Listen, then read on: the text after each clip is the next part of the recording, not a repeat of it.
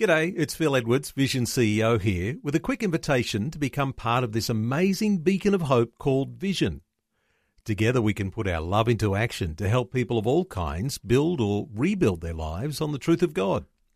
Please consider the part you can play during our upcoming Visionathon appeal, remembering that it's your support that makes Vision possible, including this podcast. Life, culture, and current events from a biblical perspective. 2020 on Vision. Lyle Shelton from the Australian Christian Lobby joining us. Hi, Lyle. Welcome along to 2020. Yeah, good morning, Neil. Great to be with you again. Lyle, we'll get into the leaders' debate, uh, but you've uh, heard me talking about those issues in the United States and Donald Trump and his plan to meet with 500 evangelical leaders, even the appointment of a Christian policy liaison. That sort of thing happens in the US. It doesn't happen in that sort of way in Australia, I guess. Uh, that, or, or could it change to something along those lines? Uh, it, it, certainly doesn't happen to the same degree in Australia, but uh, more and more Australian uh, political leaders are recognising that uh, there is a Christian constituency, and, and they are responsive uh, to that. And and obviously ACL has had the privilege of playing a part in raising the awareness of the Christian constituency with both sides of politics. But uh, Neil, I was fascinated to, to hear your uh, synopsis of, of the latest uh, developments in the in the Trump campaign, and uh, this is obviously a result of him now having secured enough delegates to become the Republican nominee to contest the presidential election against um, most likely Hillary Clinton, although that's still yet to be determined uh, in November of this year. And uh, it's clear that Trump is now moving past the uh, phase of, of, trying to win the nomination to what do I need to do now to win the general election. And evangelical voters in the, in America are a massive voting bloc. Uh, it's voluntary voting over there, and uh, this is one constituency which, which is energised and does bring out the vote. So um, it's no surprises that Donald Trump is seeking to reach out to them. And Lyle, it wouldn't be far from the centre line that you would hold too, that you would like to see uh, people who call themselves Christian in Australia actually vote according to their faith and looking at some of the ethical, moral issues, the sorts of issues that Christians ought to be concerned about, there is a sense, isn't there, in which Australian Christian Lobby is about encouraging Christian believers not to just vote for, you know, how you feel after a, a significant uh, election ad campaign, but to actually look at those policies and say, as a Christian believer, this is where I'll put my mark it's absolutely critical that we look at the policies of the parties very, very carefully and don't just vote on emotion or, or vote on a media impression that we might get from the television. And uh, that's why at every election, uh, our team at ACL organises uh, Meet Your Candidate forums. Uh, and, and this coming election, our team is doing that right around the country. There will be uh, forums in every state and uh, we'd encourage people to get along to them. Unfortunately, we can't do them in every electorate, but uh, there will be many happening. And we're also finalising our policy questionnaire, which we put to the parties, asking them uh, what their policies will be on a range of issues. Our concern for the poor, uh, poverty alleviation po- policies such as, um, you know, how do we get rid of poker machines uh, that cause poverty, uh, right through to our concern for a generous overseas aid policy, uh generous refugee policy, uh, and particularly uh, the importance of marriage and family and uh, what's taught in our schools through so-called safe schools. So all of these things will be going to uh, all of the parties contesting the election, and we'll be then getting their responses and then distributing that widely uh, on the uh, internet in the in the couple of weeks leading up to the election, so that people can have a good look at what the parties actually stand for before they cast their vote. And we'll be doing our best on 2020 to bring to light some of those policy positions before it comes time for us to cast our vote. Uh, let's turn some attention to last night's leaders' debate, Lyle. Uh, you would no doubt have uh, sat up to watch it, as I did, and, and I wouldn't say it was a riveting conversation, a riveting debate, but uh, Lyle, your overall impression? Yes, um, your, your analysis is right. It wasn't riveting, and uh, you know, I'm always careful with this because um, it, it's very easy to become cynical with our political leaders. They, they have a very tough job, and campaigning is tough. Uh, putting yourself out there in the media glare on national television, uh, where you've got senior journalists there that are looking for gotcha moments. Um, I, I, understand the pressure that they're under, and, and so what that produces is a lackluster debate because they then resort to safety first, so they trot out their rehearsed lines that they've been practicing all week. So what we heard from both Mr. Turnbull and Mr. Shorten were very much the rehearsed uh, party lines uh, designed to uh, try and score political points, uh, but achieve safety and not not have any major gaffes that could uh, damage their campaigns. Uh, so that's that's disappointing from a voter's point of view because we want to hear some authenticity, some reality, a bit of passion instead of just the um, the rehearsed lines. Uh, one of the comments I read out of the Sydney Morning Herald earlier this morning, Peter Hartcher wrote Australia witnessed two tribal leaders each speaking powerfully to his own tribe in the leaders' debate. Uh, missing was a national leader commanding both. Uh, that idea of appealing to your own uh, already established, rusted on uh, electorate. Uh, there was something, I guess, in those uh, those words, that sort of uh, impression that uh, that you'd read in the Sydney Morning Herald. The idea that they both stuck to a home brand identity. That really is, I suppose, where we are. But there's still you know four or five weeks to go, Lyle. That's right. Um, that's a very good analysis. I agree with that. So how that played out is you had Malcolm Turnbull talking about uh, Liberal Party, you know, key uh, policy positions, and that is to try and cut tax to drive economic growth. So he was uh, talking about cutting the company tax um, for small and, um, and and in the future larger businesses. And uh, if you do that, that'll help uh, companies employ more people. So that was uh, his strength. Bill Shorten then characterised that as well. Uh, the Liberal Party are just catering to the big end of town and to, to the rich, and whereas Labor is looking to try and help the person who is disadvantaged and uh, investing in, in people. So that's the sort of tribalism that Peter Hartcher is referring to. Uh, unfortunately, elections are about uh, they're very strategic. It's about holding enough seats to, to gain power. So it's about power rather than articulating uh, a national vision. And so they will appeal to their base so that they can hold the seats that they need, hopefully pick up uh, enough seat, enough votes to, to get over the line and to hold power. Uh, and unfortunately, it's about power, not about uh, a vision for the nation, and that's um, that's a tragedy of modern politics. Uh, the other thing that perhaps makes these debates dull, uh, apart from the fact that uh, you know it's a little bit uh, contrived, it's all about uh, you know bringing the party line. there's also this separation out from the economic debate of these other significant uh, ethical and moral issues, which actually do uh, really stir emotions in people, and perhaps. Uh, we're still to see some of that ahead when it starts to get, uh, you know, when it starts to heat up with some of these uh, these big debates, and how much marriage and this Safe Schools Coalition program and the sorts of things that our children will be taught at school, how much that will be allowed to come in, that's probably still a little bit of an unknown quantity, Lyle.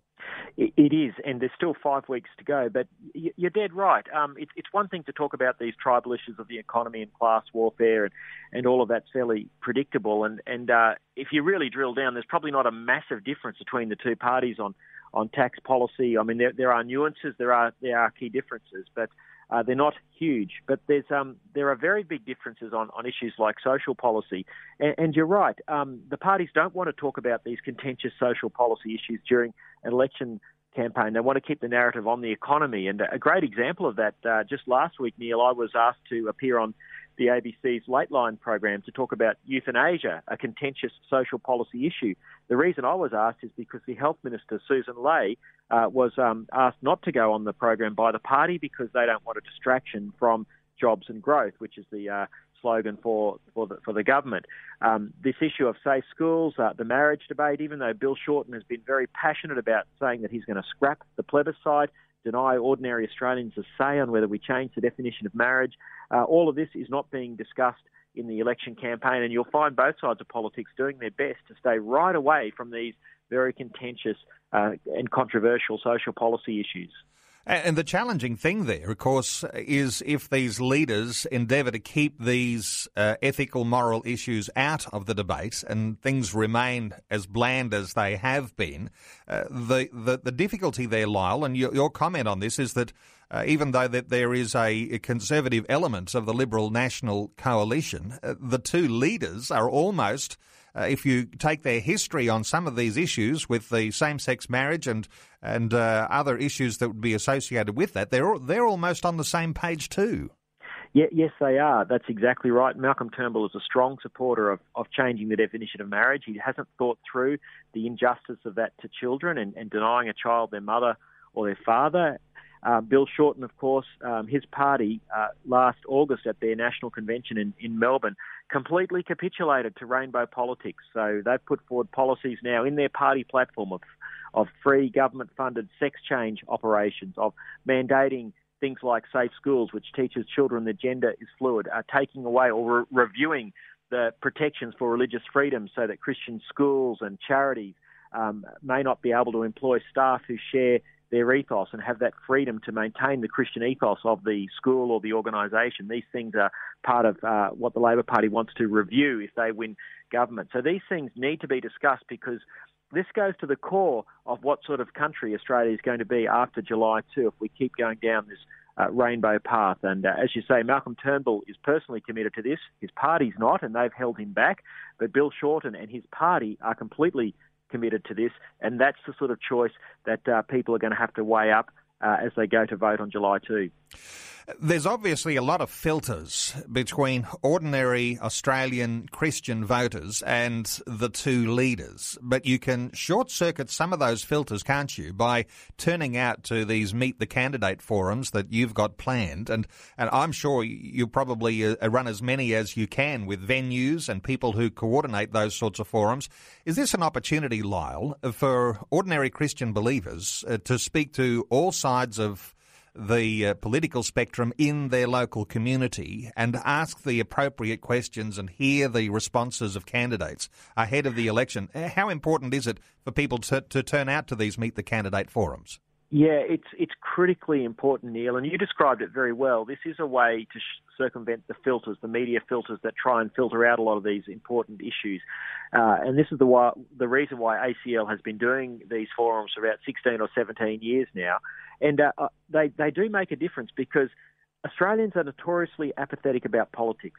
So if you have 100 people turn out at a Meet Your Candidate forum, that will burn a strong image in the mind of of any political candidate. And when the successful candidate is elected into Parliament, they know that during the election campaign, one of the biggest meetings they went to, it might have only had 100 people at it, but it will have been one of the biggest meetings they attended where people actually came out at night time, fronted up to uh, an event. Uh, was something that was run by the Australian Christian Lobby, and they will remember the concerns that were raised, whether it's about poverty issues, whether it's about safe schools, uh, etc. And uh, that is, is a very powerful uh, thing to, to burn into the minds of a politician because people are apathetic. And when politicians see people uh, coming out asking questions, uh, that registers with them. And uh, so I can't um, understate uh, the, or, or emphasise enough the importance of people coming out to these events. And we, we have a number already locked in place. More will be coming, and people can find out where those uh, Meet Your Candidate forums are on our website, uh, acl.org.au. Lyle, you mentioned some surveys that the Australian Christian Lobby undertakes, and those surveys go not only to the party leaders, uh, but also to candidates in local electorates. Uh, and they actually do gauge some of the stances uh, from local candidates. How soon before we might be able to see some of those uh, emerge?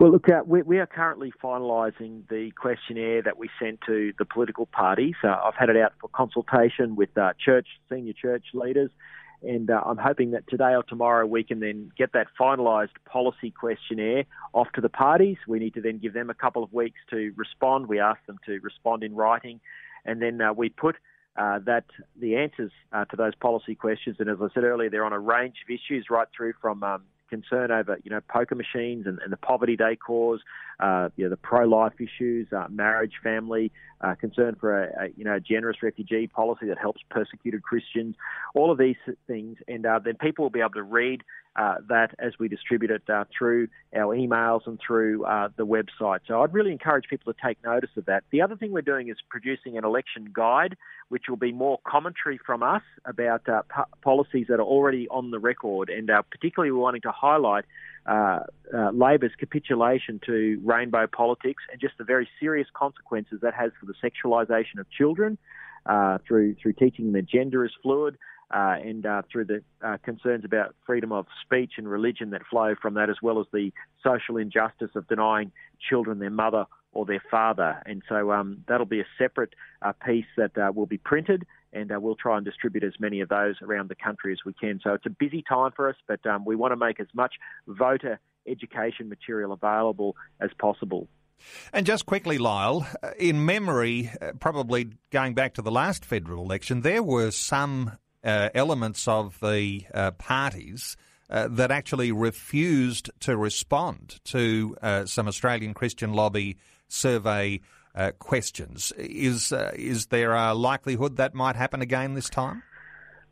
Yes, I think there is a high likelihood, sadly, Neil. Um, last election, 2013, the Greens political party declined to respond to um, many of our questions, and, and so we, we had to, you know, put in the policy uh, questionnaire uh, information material that the Greens failed to respond.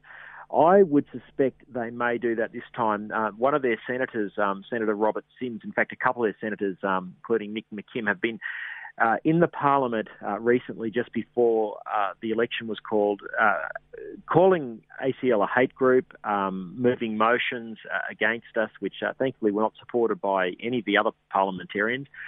So they, they've been quite aggressive in their attacks against Australian Christian lobby and very unfair in their characterisation of us as haters. We don't hate anyone. We love all people. Um, but we, we do have a particular view on marriage, and I hope we, we always have the freedom to do that. So uh, I would suspect the Greens may be uncooperative this time, but that's their, their right, and um, we'll certainly be telling the Christian constituency um, where they stand on these really key issues. Well, Lyle Shelton, always good getting your insights into things that are current, and there's nothing more current than the election campaign as it continues to unfold, and things will continue to hot up in the next four to five weeks. And uh, Lyle, just always appreciate your insights. Thanks so much for being with us again today on 2020 been a pleasure, Neil. Thanks for having us.